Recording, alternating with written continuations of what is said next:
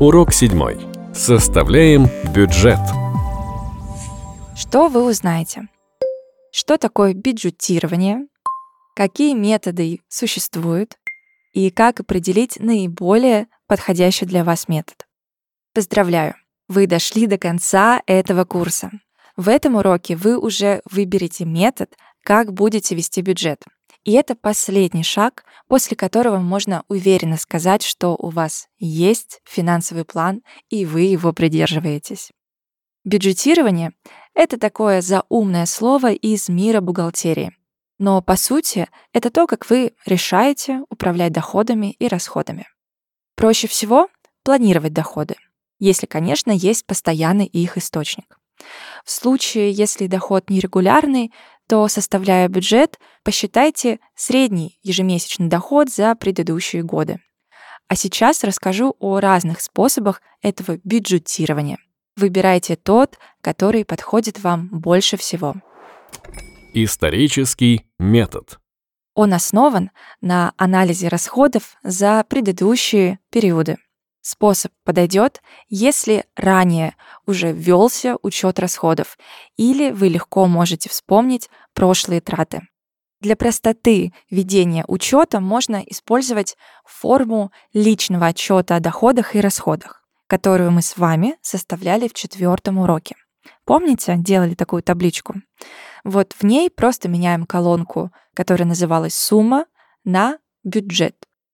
Очень часто человеку после составления бюджета не удается следовать намеченному плану. Такое случается из-за крупных сезонных трат, которые обычно забывают включить в бюджет.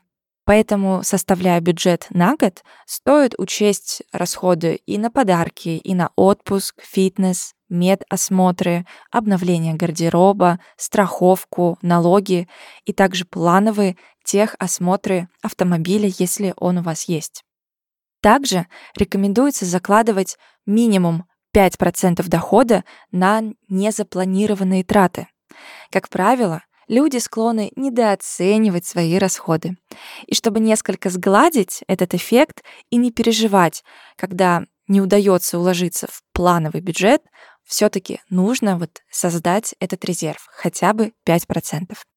При этом замечу, что финансовая подушка безопасности рассчитывается отдельно от этой категории. Метод нулевой бюджет. При этом методе распределяется каждая копейка дохода, то есть когда ваш капитал равен нулю, или вы тратите ровно столько, сколько зарабатываете. Используя эту стратегию, вы будете точно знать, куда каждый месяц уходят все ваши деньги. Если вам удалось сэкономить в одной из категорий, следует перераспределить вот эти деньги в другую категорию.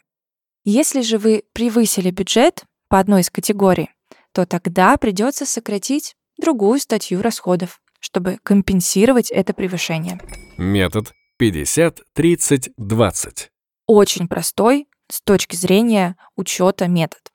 Средний ежемесячный доход делится на три части и направляется на покрытие следующих категорий. Обязательные расходы — это аренда, кредиты, транспорт, продукты. На нее мы закладываем 50%. Необязательные расходы — это рестораны, развлечения, подарки. Закладываем 30%. И, собственно, накопление. Это 20%. Метод 80 на 20. Это более упрощенная версия предыдущего метода. Вы можете не вести учет расходов, а направлять на накопление 20% от своего дохода. Все остальные средства тратьте по собственному усмотрению.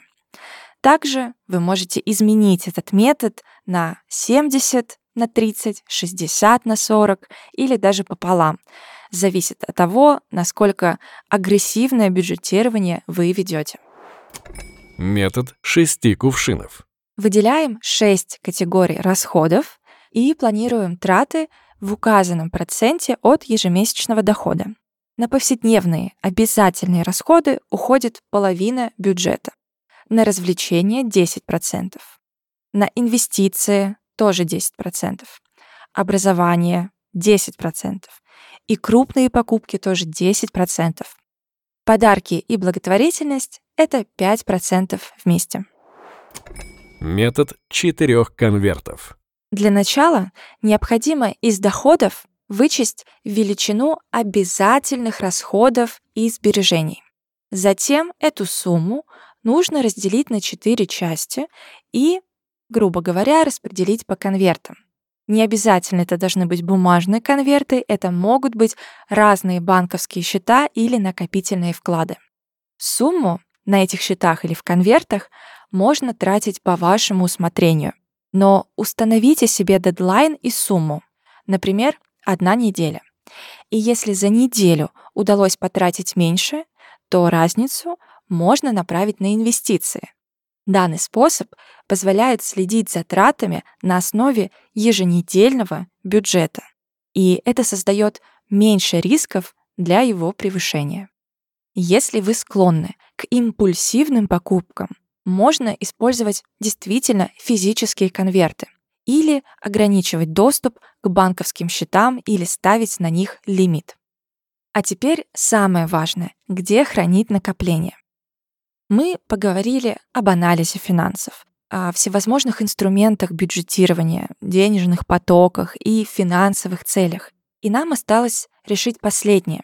Куда откладывать сбережения, где их хранить? Это, как говорится, вопрос вкуса, принципов и принятия рисков. Но расскажу о нескольких способах. Брокерский и индивидуальный инвестиционный счета. Самый интересный и перспективный инструмент.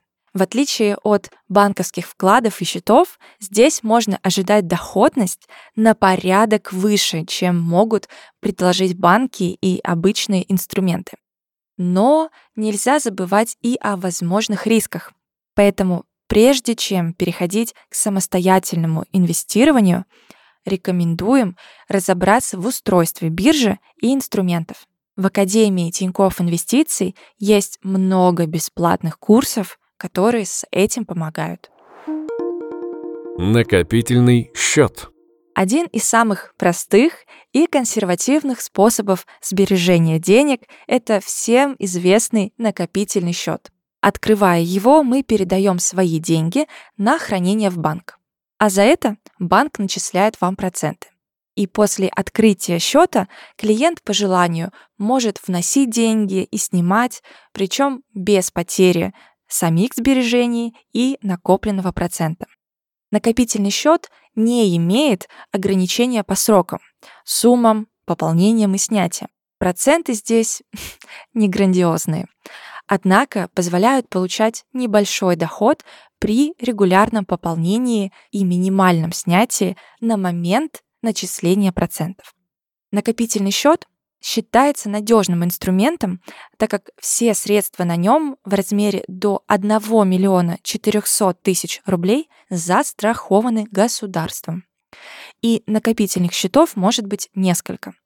Вы можете под каждую финансовую цель создать по отдельному счету, чтобы не запутаться в этих сбережениях и отслеживать прогресс по каждой из целей. Кроме функции накопления, счет поможет и сберечь средства от мошенников, потому что банковская карта не связана с накопительным счетом. Банковский вклад. Еще один хороший инструмент для накопления средств. Однако, в отличие от накопительных и сберегательных счетов, банковские вклады срочные. Это значит, что у них есть ограничения на срок размещения. Также у банковских вкладов существуют ограничения на сумму открытия, снятия и пополнения, а также ограничения на остаток средств. Поэтому вклад трудно назвать гибким инструментом. Закрыть вклад и при этом сохранить накопленные проценты у вас не получится. Но сравнительный плюс этого инструмента все-таки процент по нему будет выше, чем у накопительного счета, и он будет зависеть от той суммы, которую вы внесете, того срока, который выберете, ну и дополнительных условий банка. Инвест-копилка от Тинькофф. Инвест-копилка — это счет который помогает откладывать определенные суммы и автоматически инвестировать их в биржевые фонды от Тинькофф. Деньги в инвесткопилку вносятся разными способами. Например, единоразово, ручным перечислением, или это будет регулярное автопополнение, или с каждой траты будет округляться до 10, 50 или 100 рублей. Например, если вы настроите округление в 50 рублей, то покупка на 1615 рублей округлится до 1650 рублей. И разница 35 рублей попадет в инвест-копилку. Деньги из нее автоматически вкладываются в фонд Тинькофф, который состоит в равных долях из золота, надежных акций и долгосрочных и краткосрочных облигаций.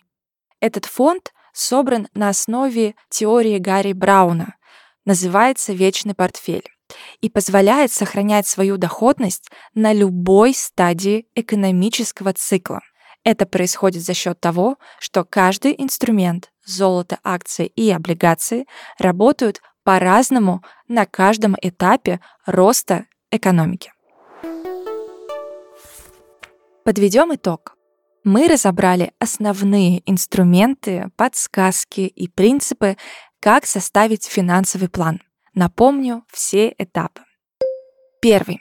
Сформулируйте финансовые цели и для каждой укажите сумму, кстати, с учетом роста инфляции, помните, срок, валюту и подходящие финансовые инструменты и средства хранения. Второй шаг. Проведите аудит активов и пассивов. Помните, мы играли с вами в аудиторов. Оцените денежные потоки с помощью тех методов, которые мы рассмотрели. Третий шаг.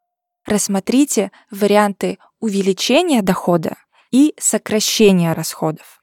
Подумайте, может быть, о продаже тех активов, которые редко используете, или от них идет низкая финансовая отдача. Четвертое. Сформируйте финансовую подушку безопасности и застрахуйтесь от основных рисков. И финальное.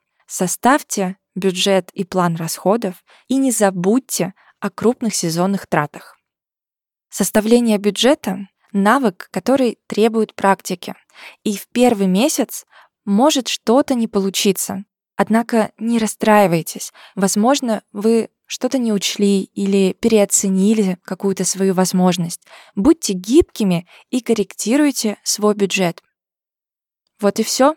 Вы прослушали курс про личное финансовое планирование. Я вас поздравляю, это правда очень полезная вещь, которая помогает грамотно управлять своими деньгами и делает так, чтобы они работали на вас и ваши цели — Правда, не ждите результат сразу. Такой подход работает на среднем и длинном горизонте планирования. Но без него получить что-то в будущем будет очень сложно. После прослушивания аудиокурса предлагаю зафиксировать полученные знания и сдать небольшой экзамен. Не бойтесь, это не как в школе или институте. У вас будет бесконечное количество попыток, а вопросов всего 10. Желаю вам, чтобы ваши доходы всегда превышали расходы, а финансовые цели всегда достигались. Я уверена, что у вас получится, ведь вы уже сделали первый шаг для этого, прослушали курс и, надеюсь, уже начали составлять финансовый план. Встретимся в следующих курсах.